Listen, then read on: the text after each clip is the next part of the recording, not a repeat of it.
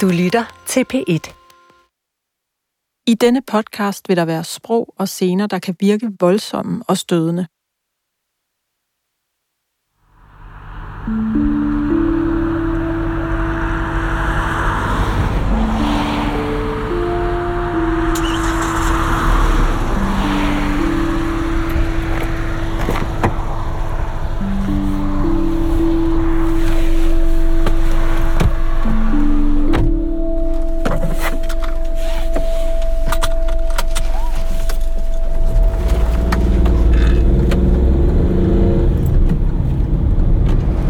Er på vej ind til Rigspolitiet. Ja, det er jo sådan, at vi gerne vil have spurgt Fyns politi og Nordsjællands politi specifikt i forhold til både hvordan øh, de kan kende hans telefonnummer 11 måneder, inden han bliver anholdt, og undlader at gøre noget, selvom at de får anmeldelser, der indikerer, at her der er altså en afpresser på spil, der, der går efter helt unge piger. Så vi vil rigtig gerne have snakket med Fyns politi. Spurgt dem, øh, hvorfor de ikke gør noget ved øh, Joachims anmeldelse, som fortæller, at der er fire piger, der bliver afpresset. Og hvorfor de henlægger Annas anmeldelse og ikke engang vil efterforske den. Selvom at øh, hun skriver, at hun er blevet afpresset igennem flere år, og begge vedhæfter jo dokumentation. Men i stedet for, at vi spørger ude i kredsene, så vil de stille med Rigspolitichefen. Så øh, ham er vi på vej ind til nu.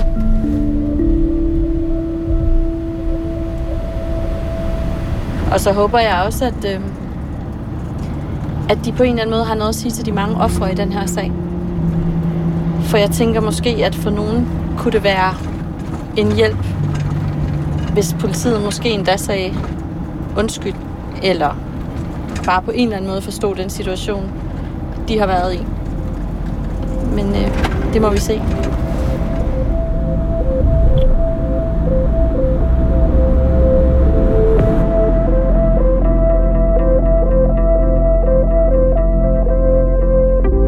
Fra p Dokumentar. Det her er de 169 piger. Mit navn er Frederik Hugo Ledegaard. Velkommen til femte og sidste episode.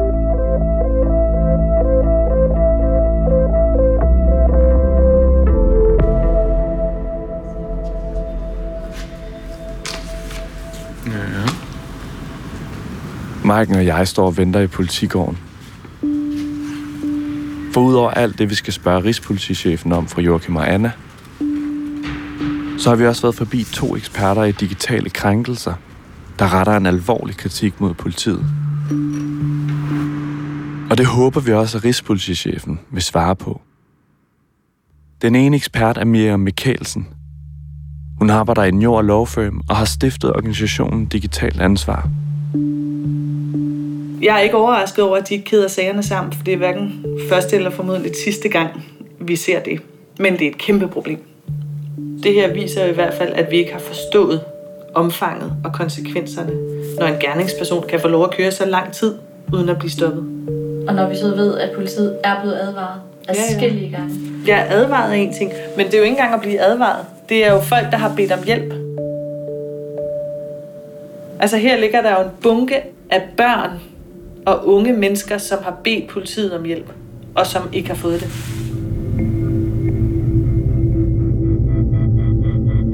Den anden ekspert, vi har talt med, hedder Christian Mogensen.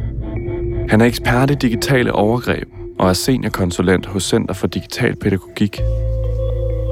Hvis vi kigger på politiets håndtering af den her sag sådan, som et stort hele, altså så, for mig at se, så er den fejlslagen. Gerningsmænd, som ser afpresser, eskalerer deres forbrydelser, eskalerer deres fremgangsmåde, jo længere tid der går. De bliver mere og mere modige, og de bliver mere og mere voldsomme i deres forbrydelser, i deres krænkelser. Det har vi også set ske i den her sag. Så derfor fra politiet, i første omgang, lærer hans identitet at kende, til at han rent faktisk bliver anholdt af en anden politikreds. Det er i den periode, vi ser de mest alvorlige forbrydelser og overgreb ske. Det kunne vi have været forskånet for, hvis den første politikreds, der bliver bekendt med, hvem han er, havde reageret på det og havde anholdt ham. Det er nødvendigt at undersøge, hvorfor det her efterforskningsarbejde eller mangel på samme er foregået på den her måde. Ikke fordi politiet skal straffes eller udskammes, men fordi det tyder på, at der er et problem. Vi har et problem i, at den her sag ikke er blevet efterforsket og opklaret hurtigt nok, fordi det er gået ud over flere ofre. Vi bliver nødt til at finde ud af, hvorfor den her sag ikke er blevet opklaret noget før.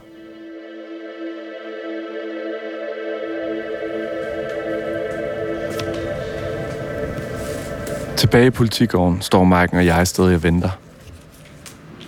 Og så kommer Torgild Fode gående. Han kommer over fra Rigspolitiets hovedkvarter på den anden side af polititorvet.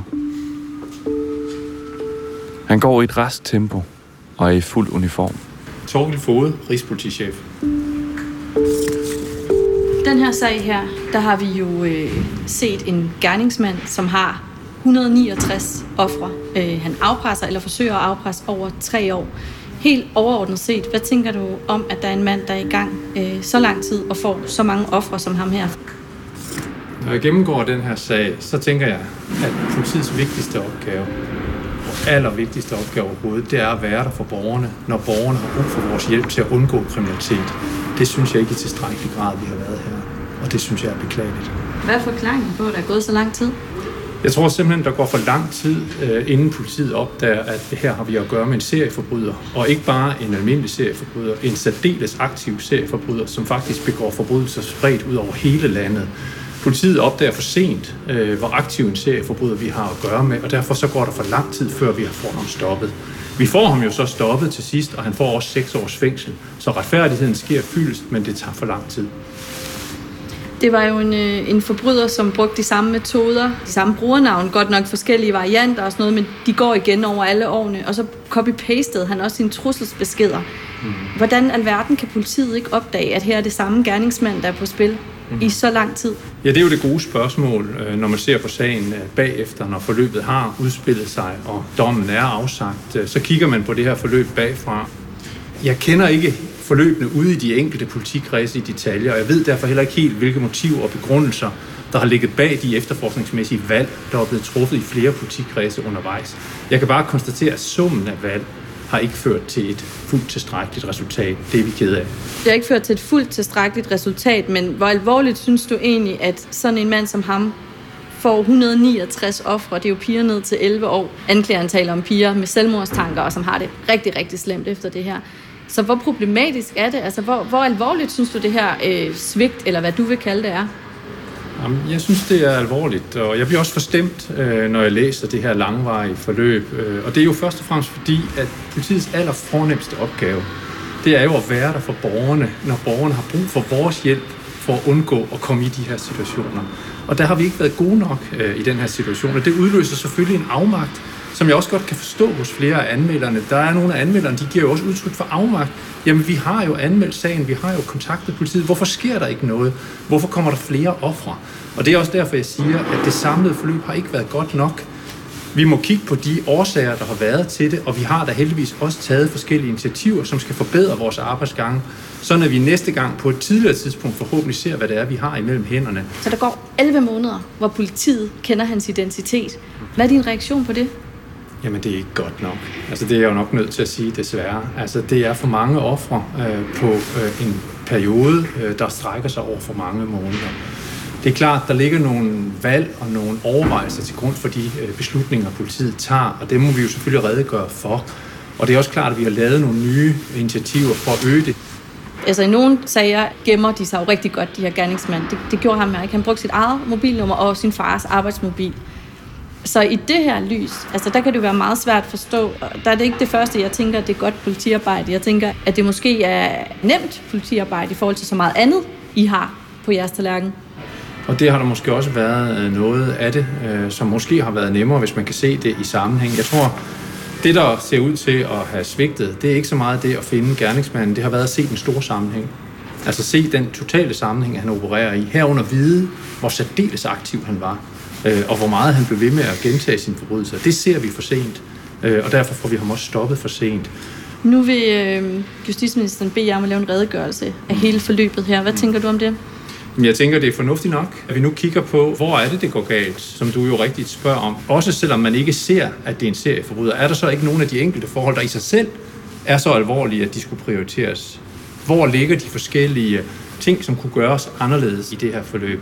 Og den ene ting, det er selvfølgelig, hvordan prioriteres de her sextortion-sager helt generelt i politiet, op imod alle de andre sager, vi har med røveri, drab, vold og voldtægt. Nu nævner du selv voldtægt. Der er jo også en voldtægt i den her sag. På det tidspunkt, hvor der er en uh, ung 16-årig pige, der bliver voldtaget i en skov i Esbjerg, der har politiet kendt gerningsmandens identitet i tre måneder. Hvad tænker du om det? Ja, det gjorde indtryk på mig, da jeg læste det. Og hvorfor? Fordi det måske var en forbrydelse, der kunne have været undgået. Sådan er det desværre i politiet. Vi arbejder med liv og død. Der er indimellem ting, som udvikler sig på en måde, som vi ikke øh, havde ønsket os. Og det her det er helt klart sådan en situation. Det gjorde indtryk på mig, da jeg læste det.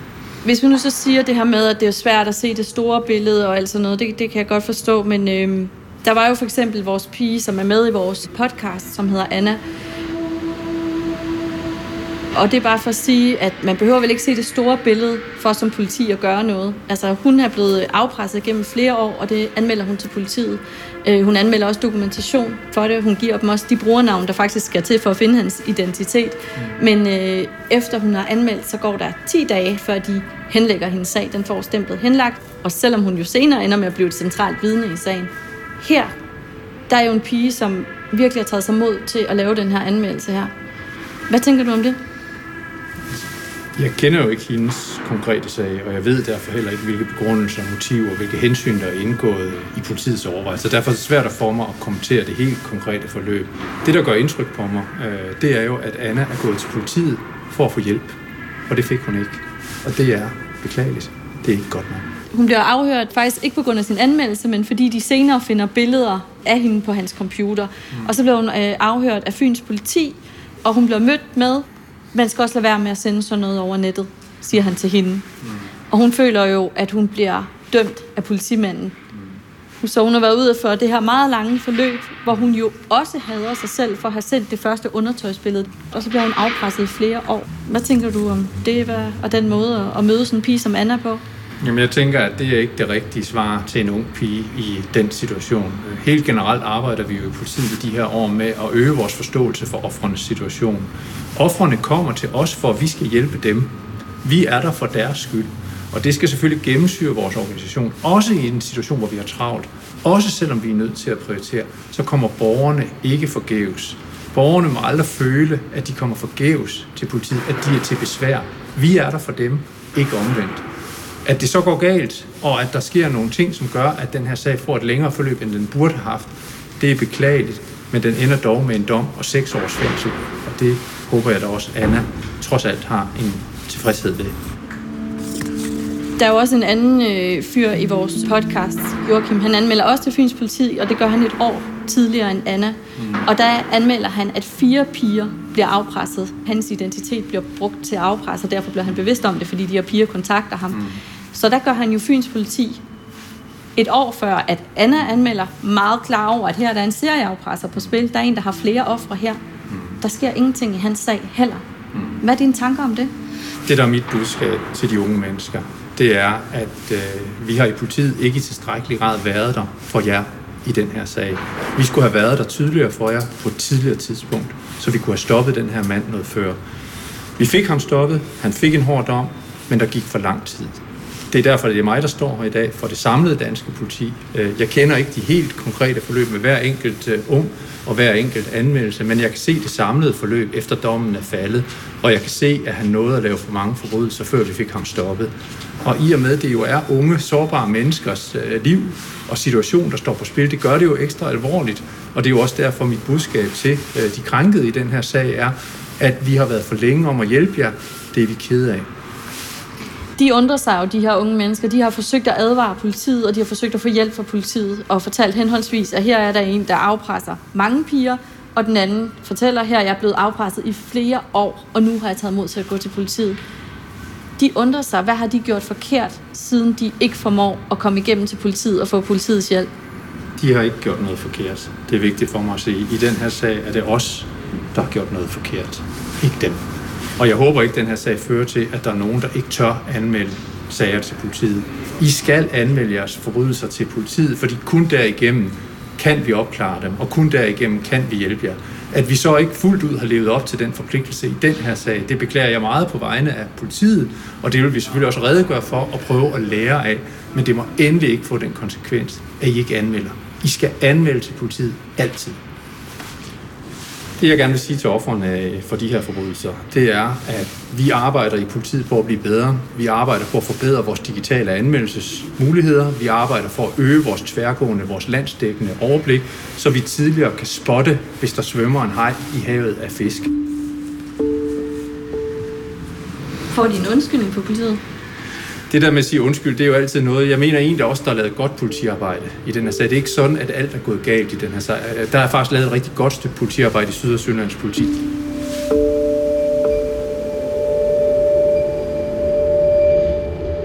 Tilbage står de 169 bier. Den første, Anna, serieafpresserens første offer, fortæller, at hun på trods af tre års afpresning det meste er glad i dag. Hun er glad for at se, at afpresseren sidder i fængsel, og at afpresningen er slut. Men hun føler også, at der er noget, der er ændret i hende. Noget, hun frygter aldrig går væk, fortæller hun.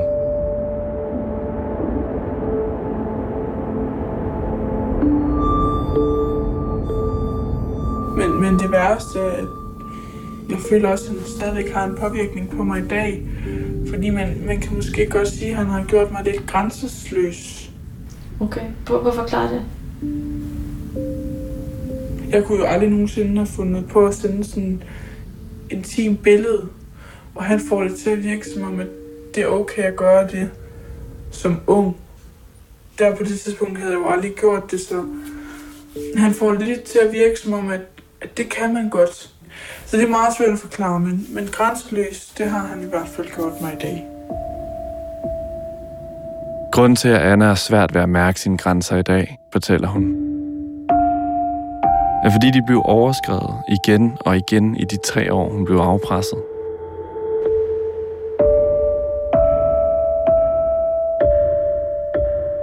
Jeg har ikke rigtig nogen grænser mere, føler jeg. Og det har jeg faktisk ikke rigtig sagt højt før, men jeg har bare gået med det inden selv. Fordi det er sådan, jeg har det i dag. Så det kan måske godt have været noget med det at gøre, at man har følt sig meget ensom. Men Det er meget sige. hårdt at snakke om. Ja, det kan jeg virkelig godt forstå. Det kan jeg virkelig godt forstå. Hvad er det, der gør dig ked af Det det er faktisk ikke meningen. Nej.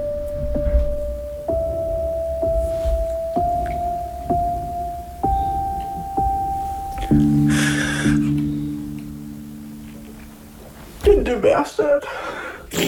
Men... Jeg ved ikke, jeg føler bare ikke rigtig, at der er nogen, der sådan... Kan forstå mig sådan...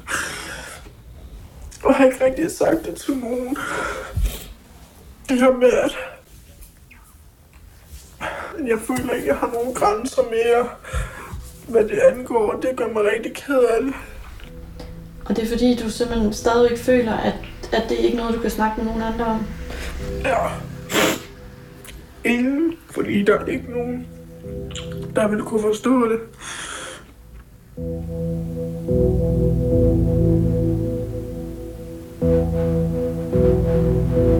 Selvom Anna på mange måder har det bedre nu, så er det ikke så underligt, at hun stadig kæmper med at komme sig over overgrebene, fortæller Mia Mikkelsen for Digitalt Ansvar. Hvis du bliver udsat for et fysisk overgreb, så stopper det overgreb, når du ikke er i situationen længere. Når du bliver udsat for et digitalt overgreb eller sextortion, så bliver det ved. Og det har nogle meget alvorlige konsekvenser, psykiske konsekvenser for de forurettede. Jeg har jo stået med meget unge piger, som får PTSD. Altså, normalt når jeg har læst om PTSD, så er det soldater, der har været i krig, der bliver udsat for det.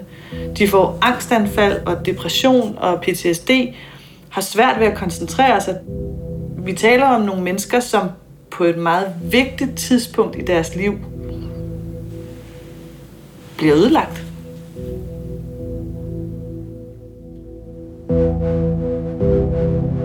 Anna har i dag fokus på at komme videre.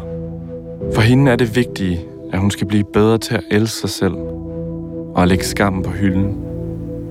Vi skal lære at elske os selv, og vi skal, vi skal, vi skal være gode til ikke at føle, at vi er under mænd. Altså sådan kvinder og mænd, de skal, der skal være mere ligestilling, og, og de, de skal ikke føle, at, at, det, at det er dem, der har magten. Hvad mener du, når du siger, at vi, vi skal være bedre til at elske os selv? Vi skal lære at elske vores kroppe som, som den, de er, ikke? Og altså det her med, at man ikke skal føle, man, man skal blive bekræftet af en fyr, at man har en god nok krop. At man, man ikke har har måske ikke de 10 man har ikke lige den numsen og den flade mave og du ved, det man ser. Øhm, men man skal simpelthen bare, skal bare blive bedre til at, at elske os selv, og det, det er okay, at man har valgt at sende det her billede af sig selv. Der er ikke noget galt med en. Det er jo ham, der, der vælger at afpresse en. Det er jo det er jo helt forskruet altså, at gøre sådan noget mod et andet menneske og mod alle de her piger her.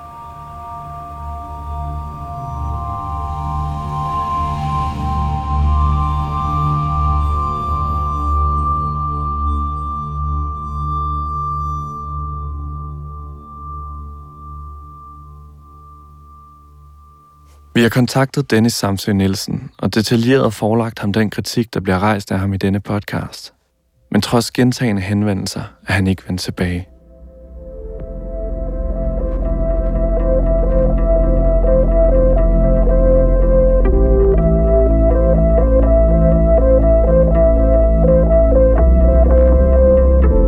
Du har lyttet til femte og sidste episode af De 169 Piger. En podcast fra Pet Dokumentar. Jeg hedder Frederik H. Ledegaard og jeg har lavet den her serie sammen med Maiken Sten Frederiksen. Lyddesign er lavet af Marie Killebæk, Anne Skjerning og Jens Wittner og redaktører. Og hvis du har en sag, du synes, at jeg skal kigge nærmere på, så skriv til mig på frle dr.dk. Send dog ikke personfølsomme oplysninger i den første mail. Har du oplevet at blive afpresset eller at billeder af dine videoer er blevet delt på nettet mod din vilje, så kan Red Barnet hjælpe dig. Det gør man på redbarnet.dk-slette. De har også samlet syv gode råd, der er værd at huske på. 1. Husk det ikke er din skyld. 2. Ignorer afpresseren. 3. Spørg om hjælp. Dine forældre, en ven, en lærer – 4. Gem beviser. Tag screenshots osv. 5. Meld det til politiet. 6. Kontakt sociale medier, hvis materiale skal tages ned. 7. Få professionel hjælp, f.eks. hos en psykolog.